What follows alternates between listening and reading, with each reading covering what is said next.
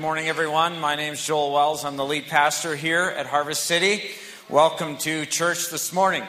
I'm not going to share the Word of God with you today. We, uh, I have a friend of mine uh, who's going to share the Word of God. Uh, Jason Bandura has been a pastor in our city with, along with his wife Shannon for uh, over 16 years. But Jason and his wife and their family have recently been a part of our church for uh, almost a year now. And so we feel it's about time that we tap into Jason's preaching gift and uh, teaching gift. Jason has a real unique way of just opening the Word of God and explaining it. And you're going you're gonna really appreciate that this morning. Jason has uh, been a friend of mine for I don't remember how many years now, but we met in a, in a pastor's gathering here in our city uh, a number of years ago, and we just clicked and we've sort of made it our thing to, to uh, go to Fuddruckers about once every three or four months for a burger. And uh, I brought Jason over to Africa with me uh, one time to help preach in our pastors' conference and have just really grown to love and appreciate him. And so, Jason, why don't you just come on up and share the Word of God? He's going to continue with our series, Restart. Great to have you this morning, Jason.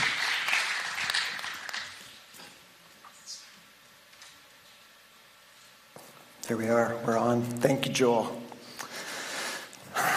The morning's been special already. We could have just dismissed. Worship was loaded.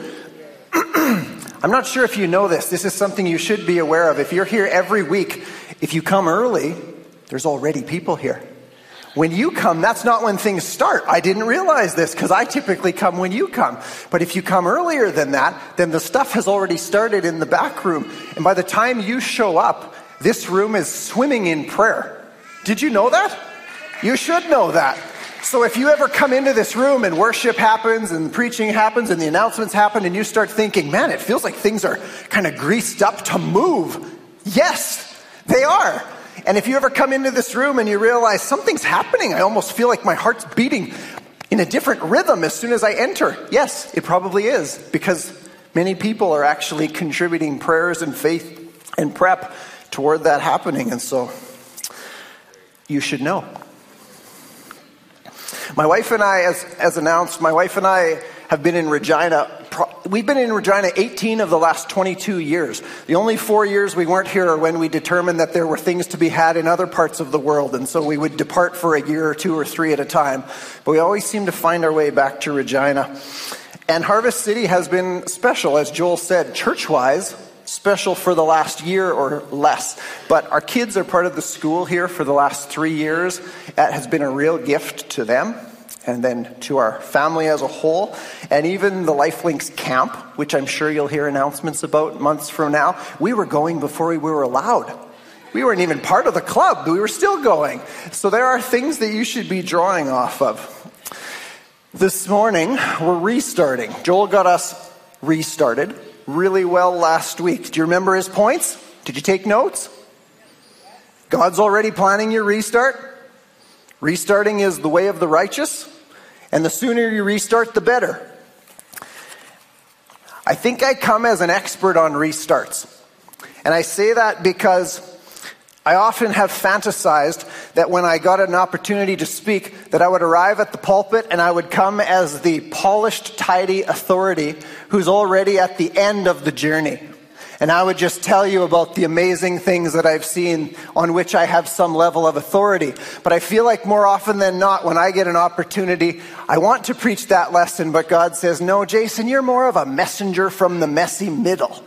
That's who you are. You don't get to do those. You just have to be in the middle of it all and try to make some sense of it from that spot. But moving from there,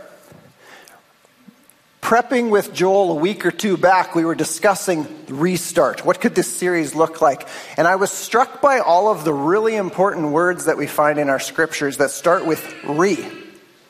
There's a bunch reborn, rebirth, recreation, redemption, renewal, resurrection, it seems to me that this prefix RE is really important to the Lord, and many of the things, as Joel said last week, many of the most important things he has to do are on the other side of re something.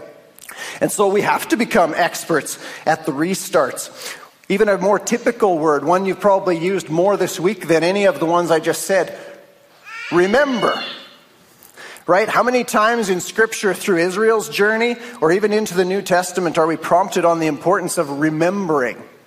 Now, we use the word all the time. This is, honey, don't forget to get a dozen eggs on your way home. And I come home and I haven't remembered, right? Remember and forget. We talk about those often, but somebody challenged me once on the word. They said, Jason, what's the real opposite of remember? And I said, forget. And they said, try again. And I was sort of stumped, actually. That was my best guess. And they said, what about dismember? I was like, that's a, that's a gorier image. I don't think I need that one.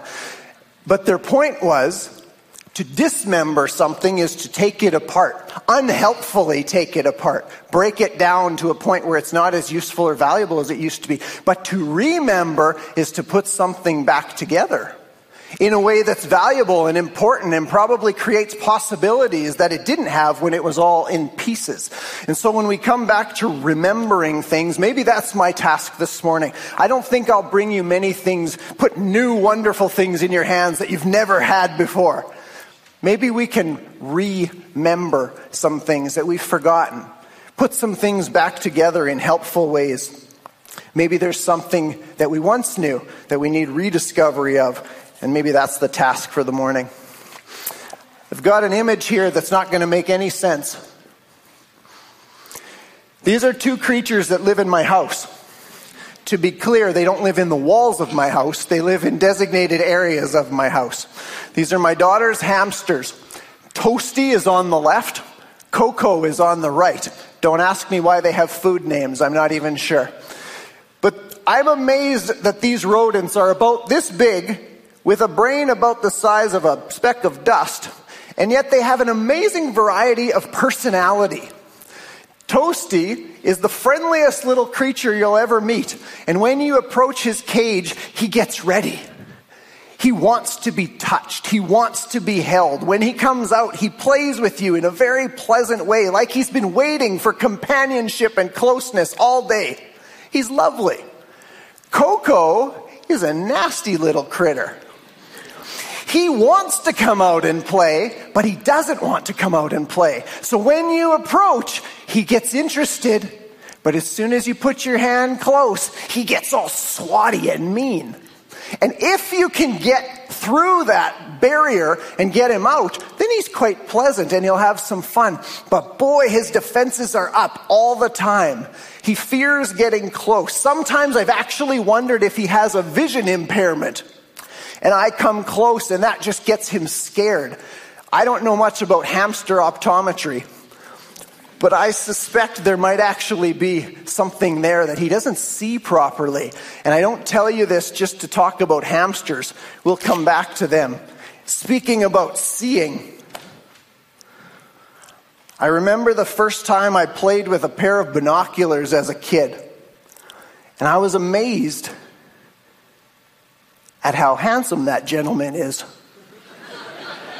You're looking sharp, my friend. I was amazed at just the obvious things that children do with binoculars. We zoom in trying to get a look at things we'd never otherwise get a look at. But then who can avoid the temptation of wondering what happens when you turn them around? And it's completely useless. You look like fleas, ants, I can't even see anything. Why does it make such a difference which lens we look through first? Such a simple little illustration, but I'm amazed how many times I find myself having a few days of looking properly. Lord, I'm amazed what you're showing me. This view is expansive and vast. You're so good. Another day I wake up and I'm thinking, I don't know what happened. I lost it all. I can't see or feel or think half the things that I saw or thought or felt yesterday. Let's jump to the book of Romans. I'm always up for a challenge. Let's preach Romans in the next 60 seconds. Okay. Uh, this will work. We'll start here. you get into the book of Romans, and Paul is kind of giving the gospel message in 16 chapters. He's trying to communicate to Rome who he is, what he believes, the message of Jesus that shaped him and turned him from one man into a totally different man. And not so many verses in, 16 to be exact, he says this I am not ashamed of the gospel. Why? Because it's the power of God that brings salvation to everyone who believes, first to the Jew, then to the Gentile. For in the gospel, the righteousness of God is revealed. And it is a righteousness that is by faith, from first to last. Just as it is written, he quotes Habakkuk, the righteous will live by faith. And so that's Romans 1. And as he moves through, David, bring us to the next slide. As he moves through the book of Romans, here's a real quick flow. He talks about the fact that God is a revealing God, but that humanity has often been a rebelling set of creatures.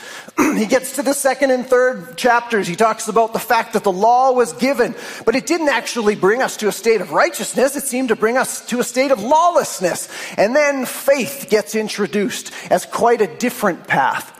By the time he gets to chapter 4 and 5, he's bringing some examples now. Abraham, the father of faith. Adam, the one who fell in the first place. Jesus, like the second Adam, who raises up everything that the first Adam damaged. He gets into chapter 6 and 7. He talks about how righteousness, as we've always known it and pursued it, is being redefined by faith, by grace, by the gospel of Jesus. Romans 8, a favorite chapter for many of us, where he talks about the role that the Spirit plays. And by the time he gets into Romans chapter 8, he's got plenty to say. These are some of the verses we know and love and commit to memory. By Romans 8:31, he's saying, "What then should we say in response to these things? If God is for us, who can be against us?" And as the confidence starts to build from that declaration, he moves a few verses down and says, For I am convinced.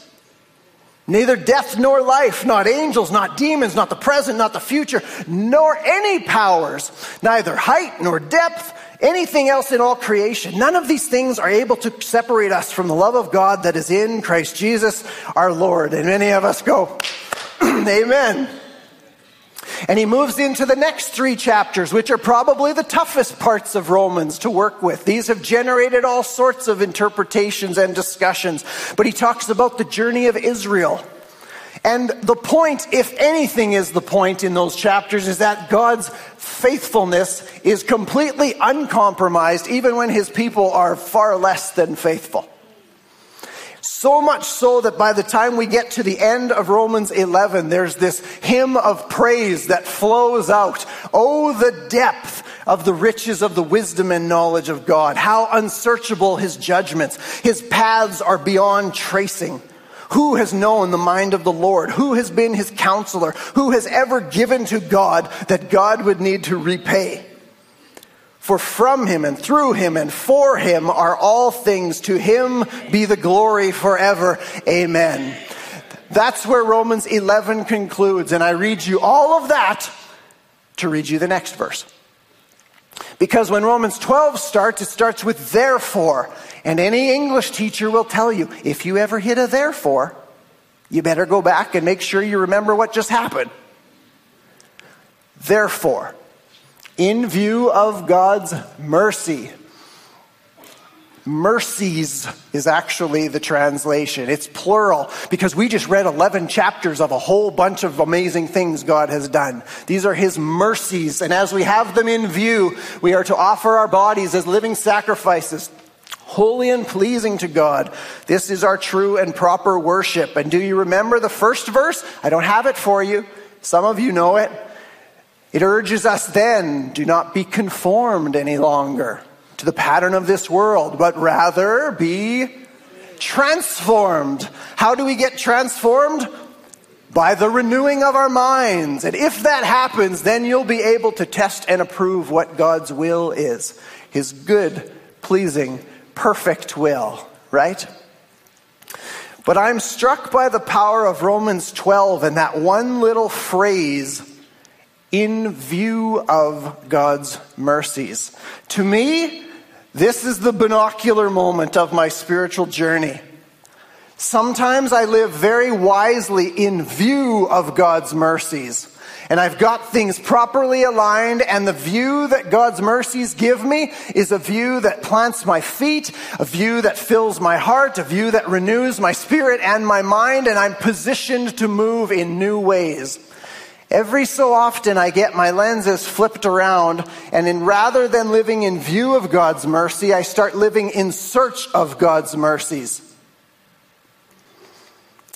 Are you just playing with words, Jason? Oh, I'd suggest we're playing with a bunch more. A life lived in view of God's mercy, or a life lived in search of God's mercy, is a wildly different life. Go back to my picture. It's about this different, actually. To live in view of God's mercy, I already see His goodness and kindness, and I'm looking for closeness. I'm ready for Him. Call me, come to me, beckon me. I'm with you, Lord. If I'm living in search of God's mercies, I find myself much less secure. I find myself fickle from moment to moment. I find my feet poorly planted, and I'm actually not sure if God's for me or hoping that I smarten up so He can be. Wildly different life journeys. In summary, if you're a note taker and you want two sentences, maybe we could boil it down to this. Living in view of God's mercies creates a son like experience, a daughter like experience. But living in search of God's mercies creates a slave like experience. And scripture speaks of both of them. The slave like experience, the orphan like experience is often held up as what we have before we find Jesus. But when we enter into covenant through Christ, we find ourselves adopted. We find ourselves as sons and daughters of the Father. And it is wildly different to live in search of God's mercies or to live in view of God's mercies. When I'm in search of God's mercies, I am living in a state of insecurity. I'm moved by a feeling of lack, and I need to probably make up the gap myself. When I'm living in view of God's mercy, I'm in this state of intimacy, and I'm moved by a feeling of gratitude. When I'm seeking God in a state that I need to find Him, that I'm in search of His mercies, then I feel a pressure, and a lot of it hangs on my performance or not. When I'm seeking God in a state of confidence, I find that it's a pleasure. And I'm actually basing it all upon His kindness. When I'm in search of His mercies, I have an obedience, but it's often driven by a fear of failure. When I'm living in view of God's mercy, obedience feels like kind of a joyful exercise of devotion. To be in search of His mercies, I feel like I'm, I have yet, I'm focused on the things I have yet to accomplish. But if I'm focused on what He's already accomplished, completely different thing. Over here, I find that I have a fear of my own weakness. Over here, I find that I have a confidence in His strength. Over here, it feeds instability and it fluctuates with my circumstances and my mood and my performance on a given day. Over here, there's a stability because the foundation of it is the quality of Him. Wildly different. In Christ, God is shifting these identities. He's moving us from that place of insecurity to that place of security. And all who come to Him in faith, this is a work that He does. In the finished work of Jesus, our status has been altered in the heavenly accounts. But you and I don't live our 724, 365 in the heavenly accounts. We live it right here. And as the great theologian Shrek once pointed out, Ogres are like onions, they have layers. And I do too, Shrek. And most of these folks do as well. And it takes some time and it takes some divine help for the wonder of grace to soak through all the layers that we have. And I guess I'm grateful to tell you, God seems mighty committed to the task. Sometimes, as I guess I've already said, sometimes we're just oh so clear. Sometimes we read Galatians 2 and it makes perfect sense. I've been crucified with Christ. I no longer live, but it's Christ who lives in me. And the life that I now live in the body, I live by faith in the Son of God, and He's the one who loved me and who gave Himself for me. I do not set aside the grace of God. For if righteousness could be attained through the law, then Christ died for nothing. Here, Paul voices such clarity. I get it. I get it. I'm rooted. I, I know that God calls for righteousness and devotion and obedience. We know all of that. But in these moments, it all is clear. We're not in search of His mercy through those things. We are in view of God's mercy, and we recognize that our approval in God is rooted in the quality of Jesus and not in the quality of Jason. But somewhere in the average heart, this feels slippery. It feels hard to hold at times.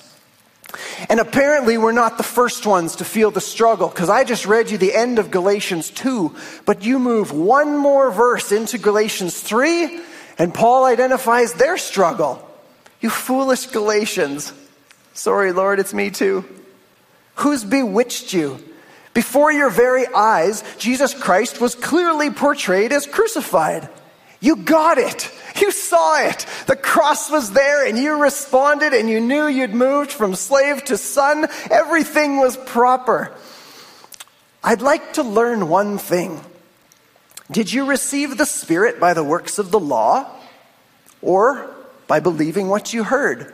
Are you so foolish? After beginning by means of the Spirit, are you now trying to finish by means of the flesh? When he says flesh there, he doesn't mean evil. Sometimes that's what the word means. But here he just means, is it possible that you entered the kingdom through faith, through grace, by the quality of Jesus exclusively? Now you've entered, a new life has been born, but that fuel of grace felt so foreign to the engine of your life that here you are now trying to run the thing on your own strength again. You were born one way, but now you're trying to live a different way. This won't work. You will feel the rub. That engine will get clunky. Yet we try.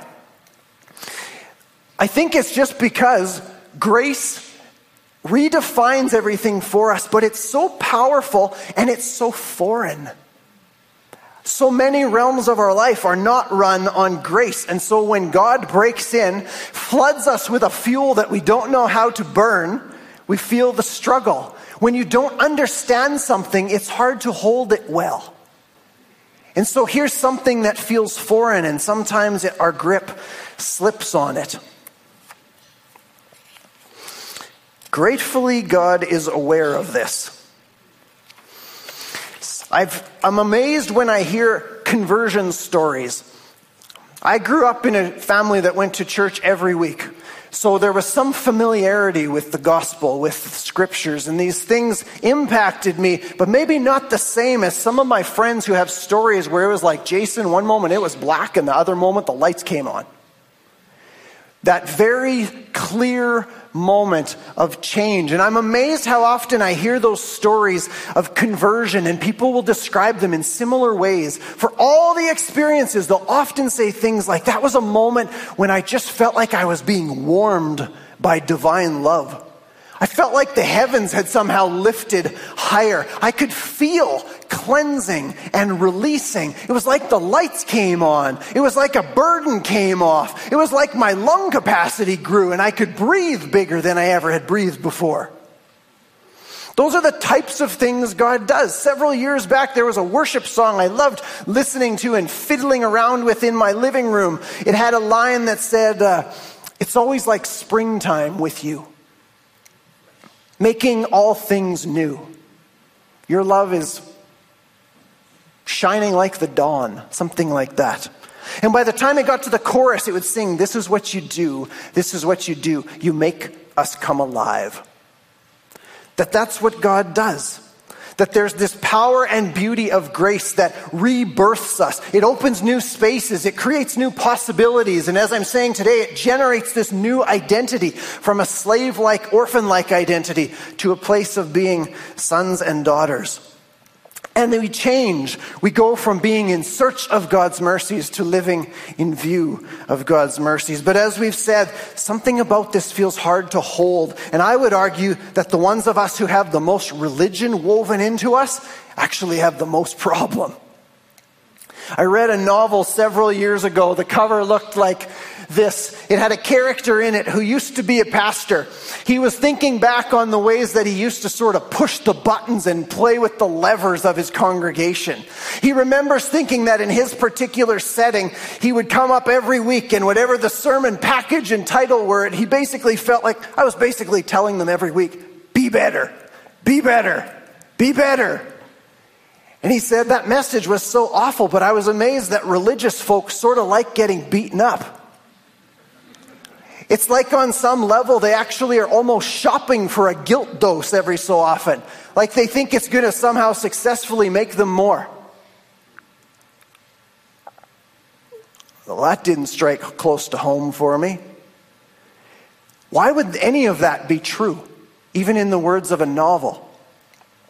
Because in some way, some of us still feel kind of at home in that slave like spot.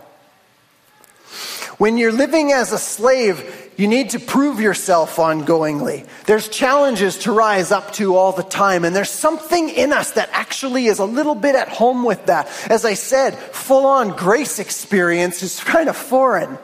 But there's something over here that if we know somebody is expecting better of us, sometimes that calls us up. It almost feels noble, like it demands courage or strength from us. But it quickly kind of mutates and gets into a place where it stirs a spirit of independence, where we sort of feel like, I am going to do better.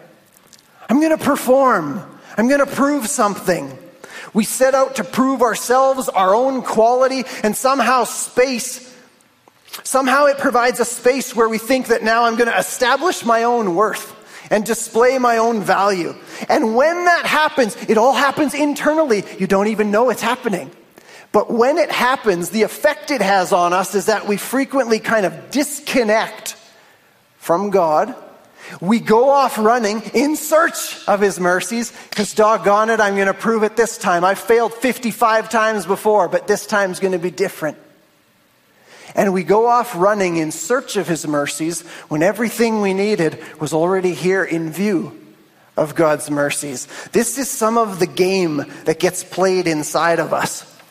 And to be sure, we're learning and we're growing. I liken it to steering a boat. If you've ever been out on a little boat with a back end, with a rear engine on a lake in Saskatchewan or wherever, I know where I'm going and I'm holding it pretty steady. But there's waves and there's wind, and it's actually a constant adjusting, right? There's no laser straight reality on a little boat. You're frequently readjusting, and you and I are always readjusting, and we're growing. I'm confident we are. And every so often, the waters of my life go totally calm, and my alignment is perfect, and I get it. And in the deepest part of my spirit, I know, Lord, I am a loved son of yours. I am secure in my adopted identity. I am firmly established in the work and quality of Jesus. I'm an image bearer of yours. I'm a disciple of Jesus. I'm a temple of the Holy Spirit. I get it, Lord. And then the water starts tossing. And my hand starts shaking and some waves of weakness pop up, and some swells of suffering create questions, and there's some flow of failure moving through, and a little stream of challenging circumstances. Or, as Mike Tyson once told us, everybody's got a plan until they get punched in the face. Opposition is the key to this battle, right? The devil has many names through the scriptures. He's Satan. He's the evil one. He's the enemy. He's the adversary. He's the tempter and the liar. By the time you get to Revelation 12, he's the accuser of the brethren. And he does it so skillfully. Some of you have heard these murmurings in your ear. Some of you have been impacted by them, as I sometimes am. You dream of being a person of influence? you can hardly motivate yourself half the time. You want to see God use your life? Are you aware of the baggage you carry with you everywhere you go? You want to lead other people. You don't even know how to lead your own family. You want to be an agent of reconciliation. You can't even sort out the conflicts inside yourself. You want to be a bringer of light into the world. You can't even dispel the darkness in your own heart. You want to facilitate healing in the world. You can't even mend your own brokenness. And the little murmur continues You're not able. You're not qualified. You don't know enough. You don't bring enough. You're not good enough. You can't be enough. And the Spirit of the living God jumps in to say, Enough! This is the Spirit who, in the first page of Scripture, is hovering over a formless dark and turns it into life as we know it. This is the Spirit who hovers in the tomb of Jesus, turning dead, deceased death into resurrection life. This is the Spirit who hovers over the early church at Pentecost and turns a bunch of nobodies into somebodies that God would use in mighty purposes. So when we get to Romans chapter 8, Paul is in full tilt, moving forward when he says, Those who are led by the Spirit of God are the children of God. For the Spirit you received does not make you slaves so that you live in fear again. Rather, the Spirit you received has brought about your adoption to sonship. And by this Spirit we cry, Abba, Father.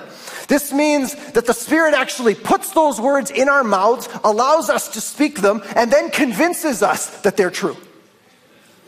The Spirit Himself testifies with our spirit that we are God's children. And if you know verse 17, it says, And if you're children, then you're heirs. If you are adopted, then everything Jesus experiences naturally is waiting for you by adoption. The Holy Spirit gifts us and empowers us in unique ways. Romans 12 will tell you if you have any gift from the Spirit, use it faithfully. But by the time you get to Romans 8 here, this is a description of the Spirit's work in every believer's life. This is not unique.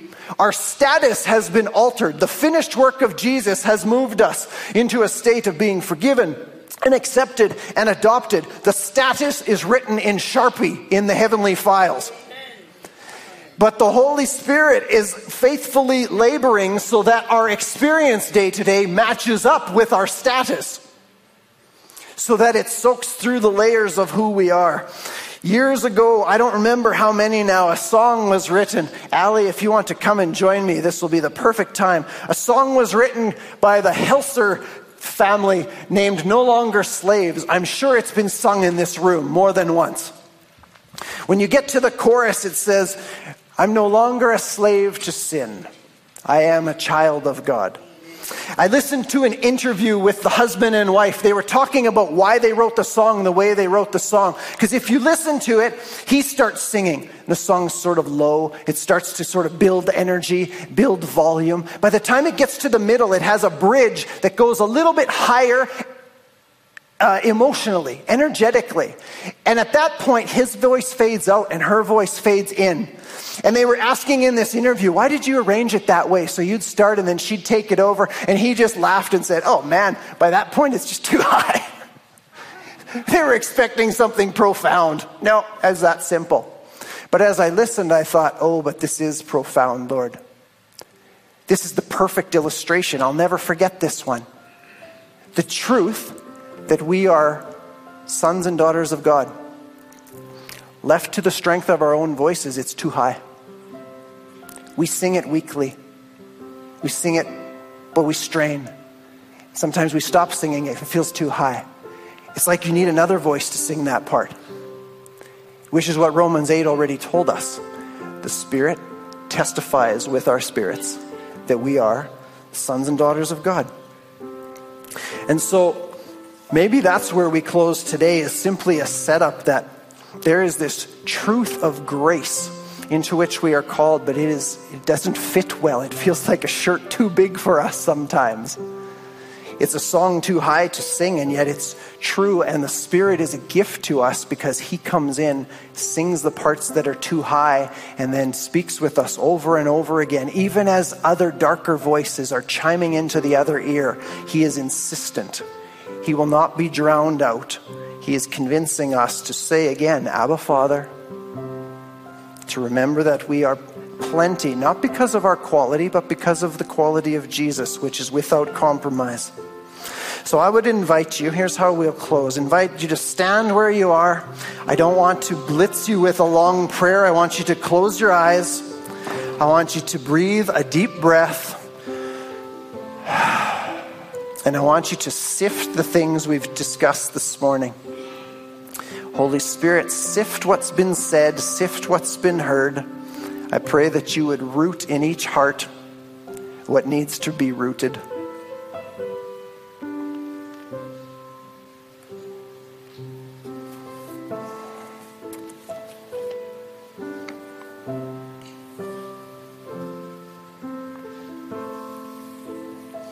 As your eyes are still closed, here's some instructions on how we'll, we'll move toward our closing. We're going to close service with a time of prayer, and I want to extend the invitation, particularly to any in whom a sense of need has been stirred this morning. When I was preparing this message, I, I found it generating in me a real sense of camaraderie and connection with my Christian brothers and sisters the ones in this room and the ones all around the world. We are called to be agents and participants in Jesus' work to make everything new. And this realm of identity is one of the primary, most personal points where we get firsthand experience of what it's like when Jesus makes things new.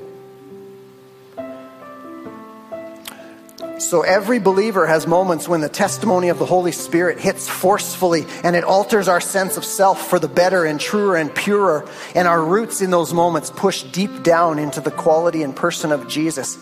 And in the process, we find this transformative power is shifting our assumptions and our motivations and our self talk. And we feel that we're changed to the core and we can tell the difference. And yet, Every believer is also within the reach of deceptive whisperings of the enemy. He's intent on sowing shame, increasing our burdens, stirring religious spirits that carry distorted versions of conviction so that we sense God's displeasure with us unless we smarten up and get better.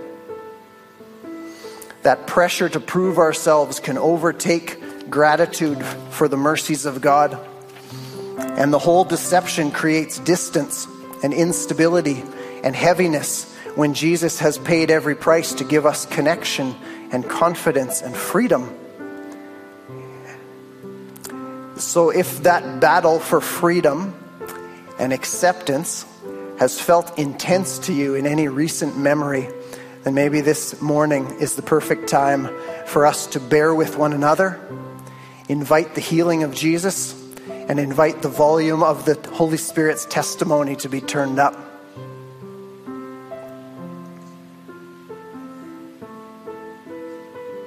And so, if anything in the message this morning has stirred that sense of need for deeper roots in the reality of who you are, perhaps just gently raise a hand where you are. Because the brothers and sisters of Jesus, the children of the Father, we walk this road together and we need each other's voices and we need each other's reminders. And if you're feeling conscious of a need for that type of strength from the ones around you today, then we want to lend it. I would invite you to raise a hand where you are. And as we close, we'll surround one another with confidence. invite you to open your eyes take note around you of brothers and sisters who might have a hand in the air. These are people feeling the burden of the enemy's whisperings, feeling the weight of challenging circumstances. And we won't let them stand alone this morning.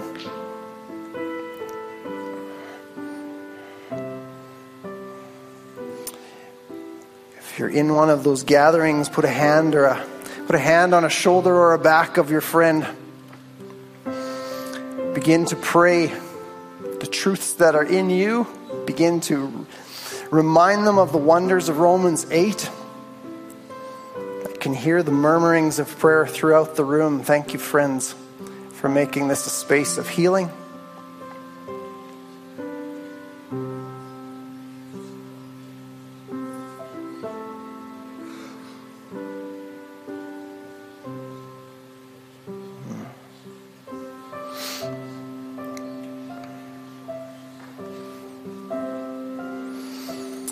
If you are viewing from home, we trust that a sense of prayer is already in the room with you, that you're praying with the ones you're watching with or engaging in the online chat. We're grateful you've been here this morning.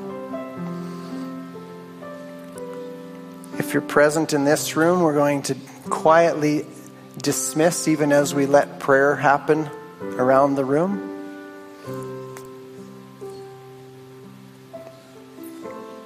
Be blessed with the testimony of the Holy Spirit over your life today, friends. You are indeed the sons and daughters of the Father, the loved brothers and sisters of Jesus Christ, and the living temples of the Holy Spirit.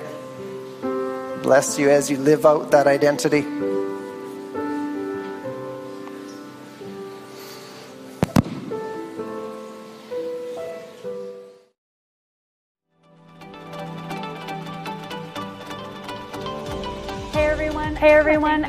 Thank you so much for taking the time to join us today. We hope you enjoyed, we hope you enjoyed it and found something that spoke to you or blessed you in some way. That really is the heart of Harvest City Church, that you'd take what you've heard, learned, or experienced here, and then go out and share that good news with others.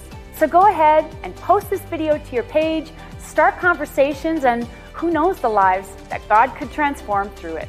If we can support you in some way in this season, please let us know. Maybe you've decided to dedicate your life fully to Jesus. We want to hear about it and celebrate with you and help you in those first steps. Connecting in to share the joys and the struggles of life is why we're here. Finding community is super important too, so if you're wondering about any of our programs for kids, youth, or adults, just reach out to us by phone or at the link below and we'll be in touch. To all of those who are partnering financially with us, thank you for your investment into the kingdom of God. It allows us to do what He's calling us to and reach even more people. For more info on that, go over to harvestconnect.ca/give. If you haven't already, be sure to check out our live stream chat area at harvestconnect.ca/live. It's a great place for interaction, commenting, prayer with our online hosts, and more. Don't forget to like and subscribe to our social pages and all that good stuff too. Take care, keep living your call, and we'll see you again real soon.